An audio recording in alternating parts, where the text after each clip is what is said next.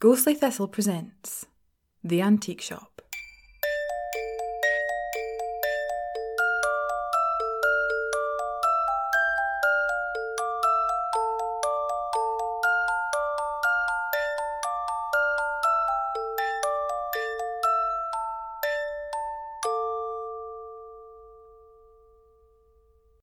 Episode 6 The Memory and the Truth. It's been a few days since my encounter at the club with a psycho and Finn. I was hoping to find some more sand to bury my head in, but I didn't manage it. So, this morning I finally went to the shop. I stood on the other side of the road so long someone thought I'd been giving a dizzy. I wish I had been waiting on someone for Tinder. I'm sure that couldn't have been worse than what I was actually doing. I was inspecting the shop front, like by staring at it long enough I could puzzle out its secrets. But there was nothing out the ordinary, and there never has been just looking at it. I'd been standing staring for so long that I did begin to notice something that was odd. No one walking past the shop ever looked into the window. This may no sound strange, but when I think back on it, I didn't remember ever seeing anyone stop and look at the display. And there's some nice things in there. Even the cafe next door received a cursory glance from passers by, and they didn't even have anything in the window. Why would no one ever look in the shop, even to check their own reflection? I'd do it, and whoever pretends they didn't is a liar. It was like the shop didn't exist or was empty to everyone that walked by. But that was impossible. I was staring at it. I'd been inside and seen the hoard, got lost a few times, even added an item or two to the display. There was definitely a shop there. Why people never looked inside, why everyone who does manage to find the door always buys something that alters their life in some way, and why the lost souls who come to see Madame Norna always have an impossible problem are all questions I was dying to have an answer to. How did the madam know that man, Sutherland, had murdered his missus? Why hadn't the lassie been able to remove the snake ring when she'd wanted to? What had been up with that scarecrow? And had I just hallucinated those hounds that had chased me round the shop? Every day gets stranger more odd we every second confined by the shop. I knew it's followed me outside, to my real life. With what courage I'd managed to gather, I went into the shop, heard the bell welcoming me back. The only thing to do so. The shop was empty. No Kronos, the wee shite. No Madame Norna. If I wanted answers, I'd have to go and find them. I went and put my jacket and bag behind the counter and just as I was about to make my way towards the private door, I heard the bell go again. Out of habit, I whipped my head up and saw a couple enter. Thinking back, I'm not sure why I presumed they were a couple, because they weren't holding hands or anything like that. They didn't even speak a word. It was just the way they were in each other's space, as though magnets were drawing them to one another. Two people so accustomed to being in each other's company that it's now their natural state. They both walked down one path and then the next, browsing in comfortable silence. One of them looked sad. He was the taller of the two, dressed smart with crisp shirt and tailored trews. He was more interested in his boyfriend than the many trinkets and objects in the shop.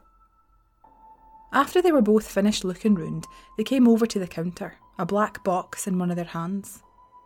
I think there were cufflinks inside, if I'm remembering the right box.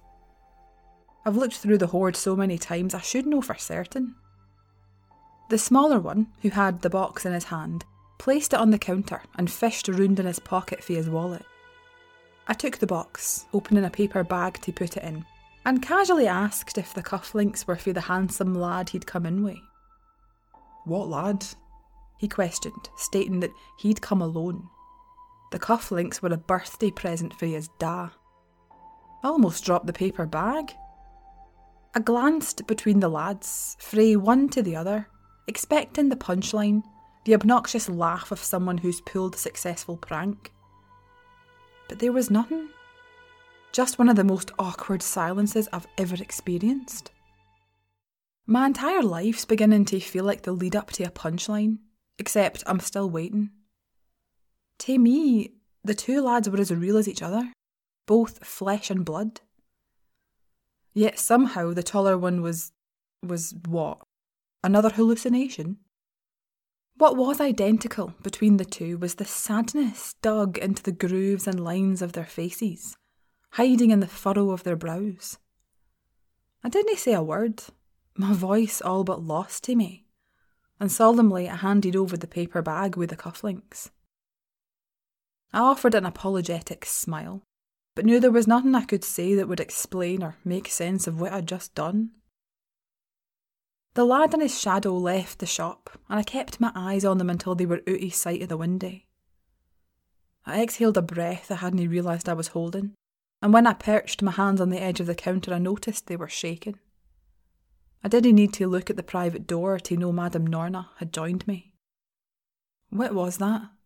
I questioned with a I was sure couldn't last. A memory, was the simple yet cryptic answer. I stared at her, across the drawers and chairs and books. I noticed her fiery red hair, the impossibly blue eyes, and it was like I was seeing her for the first time. Something in her eyes told me she understood that I knew the world wasn't what I'd thought. I asked her how I could see this memory, they are called memories because they are neither a ghost nor a poltergeist. They have no earthly remains or unfinished business. But the longing they have for a person they left behind, or of that person for them, is so strong it creates a bridge over the void of this world and the next. So they can always be beside the one they long for. Memories fade with time, ghosts do not. They are harmless, noticed by few, including us. I didn't really know how I feel about the term us. It suggests I've been initiated into this club I didn't remember joining, and I'm not sure I want to. What I was beginning to understand was that ghosts and memories weren't the only things I didn't understand. She invited me to join her upstairs as it was time for explanations. We couldn't go into the parlour without making some tea, except this time I wasn't the one making it. Frae what I could smell and see, the leaves she used looked to be more harm than good. The kitchen itself seemed nae different from the last time I was in it. I didn't know what I expected, but shouldn't things appear changed now? Shouldn't the walls be brighter, the sky a deeper blue, the pavement a sharper grey? Shouldn't I be seeing in 4K instead of HD? Eventually, the kettle was boiled and the pot filled, and it was time to go into the parlour. I half expected her to invite me to sit where customers usually do. Was that what I was? She didn't say anything. I knew habit I sat on the floor and immediately asked her what the antique shop was. Her answer was that it was an antique shop, full of old items waiting for owners to find them. Realising this wasn't going to be an easy conversation, I pointed out that wasn't all it was. The madam liked that I hadn't phrased it as a question and gave me one of her subtle smiles. According to her, the shop is there for people who need it, as is she. There are things that must be done, and she was there to ensure they were. If this sounds to you an awful lot like fate, then you're no alone, and I said as much. The all encompassing fate the premise that your life is written for you and everything you do is predestined is not quite true. There are some things that must happen in a person's life, predefined points that they must live through. As for the rest, that is entirely up to them, to a certain extent. If someone strays too far from their fated point, then nature will correct them. I observe the power of fate. I help it along if needs be but I am here for other purposes. There are more forces at work than just destiny. But that is for another day. Tell me, how do you think you ended up in this shop? That was easy. I'd seen a notice in the window and stumbled through the door with a CV in my hand. By the sly smile she gave me, I started to think that wasn't the right answer. There was no notice. I did not place one there. The teacup stopped halfway to my lips, still close enough for me to smell the bouquet of herbs she'd made it with. I stared at her blankly, my mind taking me a few minutes to wrap itself round what she was implying. So I imagined it, I checked after a while. Apparently, no. Well, she said no quite. The fact is, there was no sign in the window, no physical one anyway. She reminded me of what she told me when I'd first started about people only entering the shop if they need to be there. Therefore, I needed to be in the shop, and the only way I'd have gone in was by seeing a job advert in my hourly need. The handful of brain cells I possess were working overtime, pulling all the information I'd been gained together to try and form some understanding. I've taken easier exams. You're saying that my working here is a destined point in my life? I questioned, bewildered. The only reply I got was a gentle nod of her head. I narrowed my eyes. What are you? Unfortunately, she said it wasn't time for me to know that yet, but it would come, like so many other things.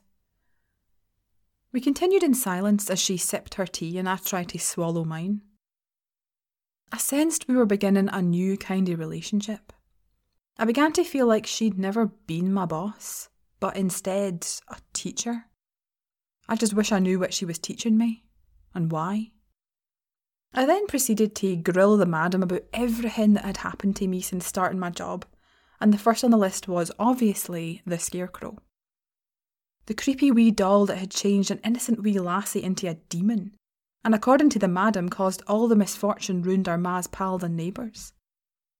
It met a fiery end in the madam's fireplace. I was starving for answers, but the madam takes her time doing everything. Taking a long sippy tea was more important than putting me out my misery. It was a cursed object. It brings misfortune to all that own it, or rather, those who are near the person who owns it. It feeds from its owner's hatred and anger. There are not many left. Tis a rare thing to see. It's quite hard to pick up on what Madame Norna really thinks. Her tone is always level, her gaze always calm. I'm getting to know wee signs, wee details that tell me something. One of them is tone.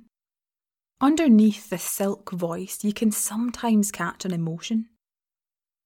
She explained the cursed object with some reverence, as if she was happy she'd got to see a rare thing, despite its aforementioned destructive capabilities. I queried why she hadn't been more insistent on taking it for the wee lassie if it could cause, and did cause, so much harm. At the time, she told me to leave it in the shop, but that sentence reminded me that it also disappeared from where I'd put it. I, in my voluntary ignorance, assumed the lassie had taken it. More wanted the lassie to have taken it. I checked with the madam, and yes, that scarecrow did literally climb out the bucket I tossed it in and walked out the shop. I was more than happy to leave the logistics of its escape to my imagination. I sipped the tea, more out politeness. It's a bit like alcohol, gets better after a few sips. Sitting on the floor, after more than a month of working in that shop, I realised in that time I'd exchanged very few words with my employer, or whatever she was now. We'd never chatted or gossiped or anything you'd normally do with a colleague. I still didn't know anything about her. Perhaps that would come in time, like the other things had. The front room has a different feel to it when there's no customers. It's like a sanctuary a place people go to be safe. And although I didn't need help, I still felt like the darker side of what I'd experienced couldn't get me in there. Perhaps it was the madam. Everything about her is calm, like still water in a loch. And there's a touch of the otherworldly, as if she's no all human. That sounds daft. What else can she be? Can I put my finger on it? but at times there's a streak of the unexplainable about her, on a different level for the rest of the shop. Next on the list was the snake ring that wouldn't come off the lassie's finger. I'd actually looked this one up, or at least tried, and Google had told me that a snake eating its own tail was called an Ouroboros, an ancient symbol of a cycle. As you can tell, it didn't give me any more of a clue in what the ring had been. Turns out the snake design is more literal than symbolical. It's literally a serpent eating its own tail, which translates to someone who destroys their own chances of happiness through the decisions they make. The lassie was being unfaithful to her boyfriend, so the ring wouldn't come off until she fixed her mistake. This one was a bit far fetched for me.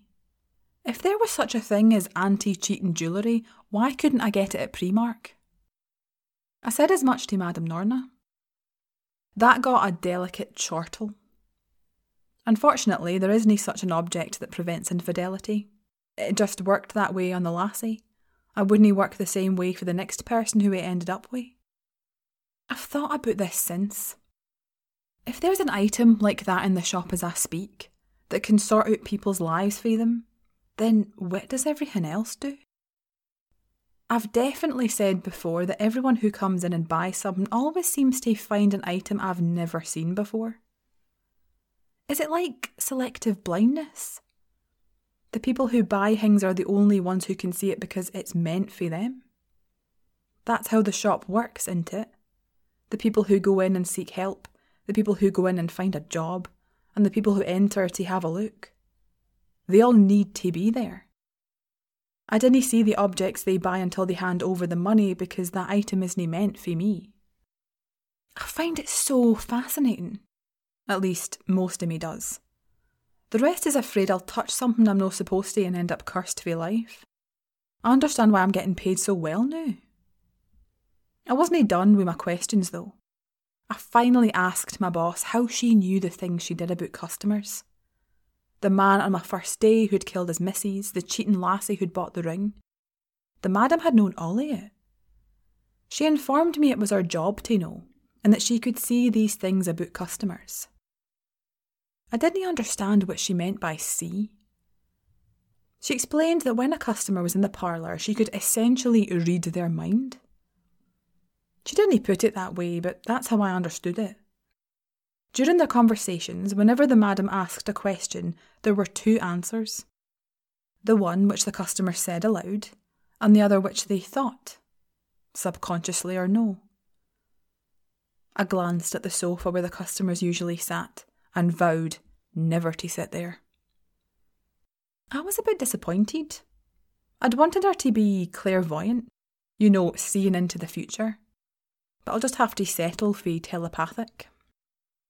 The final question I managed to ask her was probably the one I was more personally interested in. Who was Finn? I told her about how he'd saved me at the weekend for the psycho in the alley. Madame Norna paused here to sip her tea, even though I knew there wasn't enough left in her cup. It was the first time I'd ever seen her hesitate before answering, and I began to feel like I'd overstepped. There was something in her gaze, something that hurt me to look at, as though it was hurting her as well. It was gone almost as quickly as I'd glimpsed it. She told me he was an old friend, the reason he'd said we were even was because I'd saved him the first time we'd met in the shop. I didn't need to dig far to remember the day we'd first met. Sometimes when I'm in the flat by myself, I can hear the feral growls rumbling round. I'd been right, they were dogs. I just couldn't see them properly, although I was assured that my sight would develop in time. The dogs were debt collectors, and Finn had fallen into some trouble over unpaid debts and had visited Madame Norna to ask for help getting out of it. I didn't know what these debts were. She wasn't forthcoming about that. Maybe it was a student loan. They entered the shop to collect Finn and make sure he paid his debt, but I'd expelled them before they'd managed. No sure how, unless I can wish for things new. If the madam can read people's thoughts, does that mean I get a cool ability? I think I'd rather have telepathy than whatever I did to those dogs. There was one last question I wanted to confirm about Finn and her. But I couldn't bring myself to ask. There was no mistaking what I'd seen when I'd asked about him the first time. I'm no a complete cow. I didn't want to rub salt on a wound. Thankfully, we both heard the bell on the door ring. It was fainter up there, but it also echoed, lingered in the air like spring rain. Knowing a cue when I saw one, I got up and tended to the customer, who predictably parted with some cash.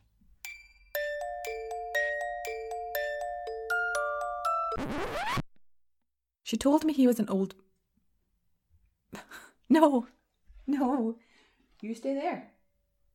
You stay downstairs. I'm, I'm honestly nearly finished. Please stay downstairs. Give me two seconds. Thank you for listening to episode 6 of The Antique Shop. Episode 7 will be released next Thursday. Although I was assured that my sight would. Oh, shite. Baby! Gonna stay there a little minute?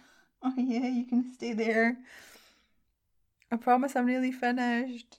I'm nearly finished. You stay there now, darling. If you like this episode, please tell your friends or leave us a rating and review wherever you listen to pod. Oh, hello, baby. Yeah. You want to see Mama? Yeah, you come up and see Mama. Yeah, you want some apple? Yeah. No, no, is that too healthy? You want chicken instead? Uh huh. I'm gonna put it down there.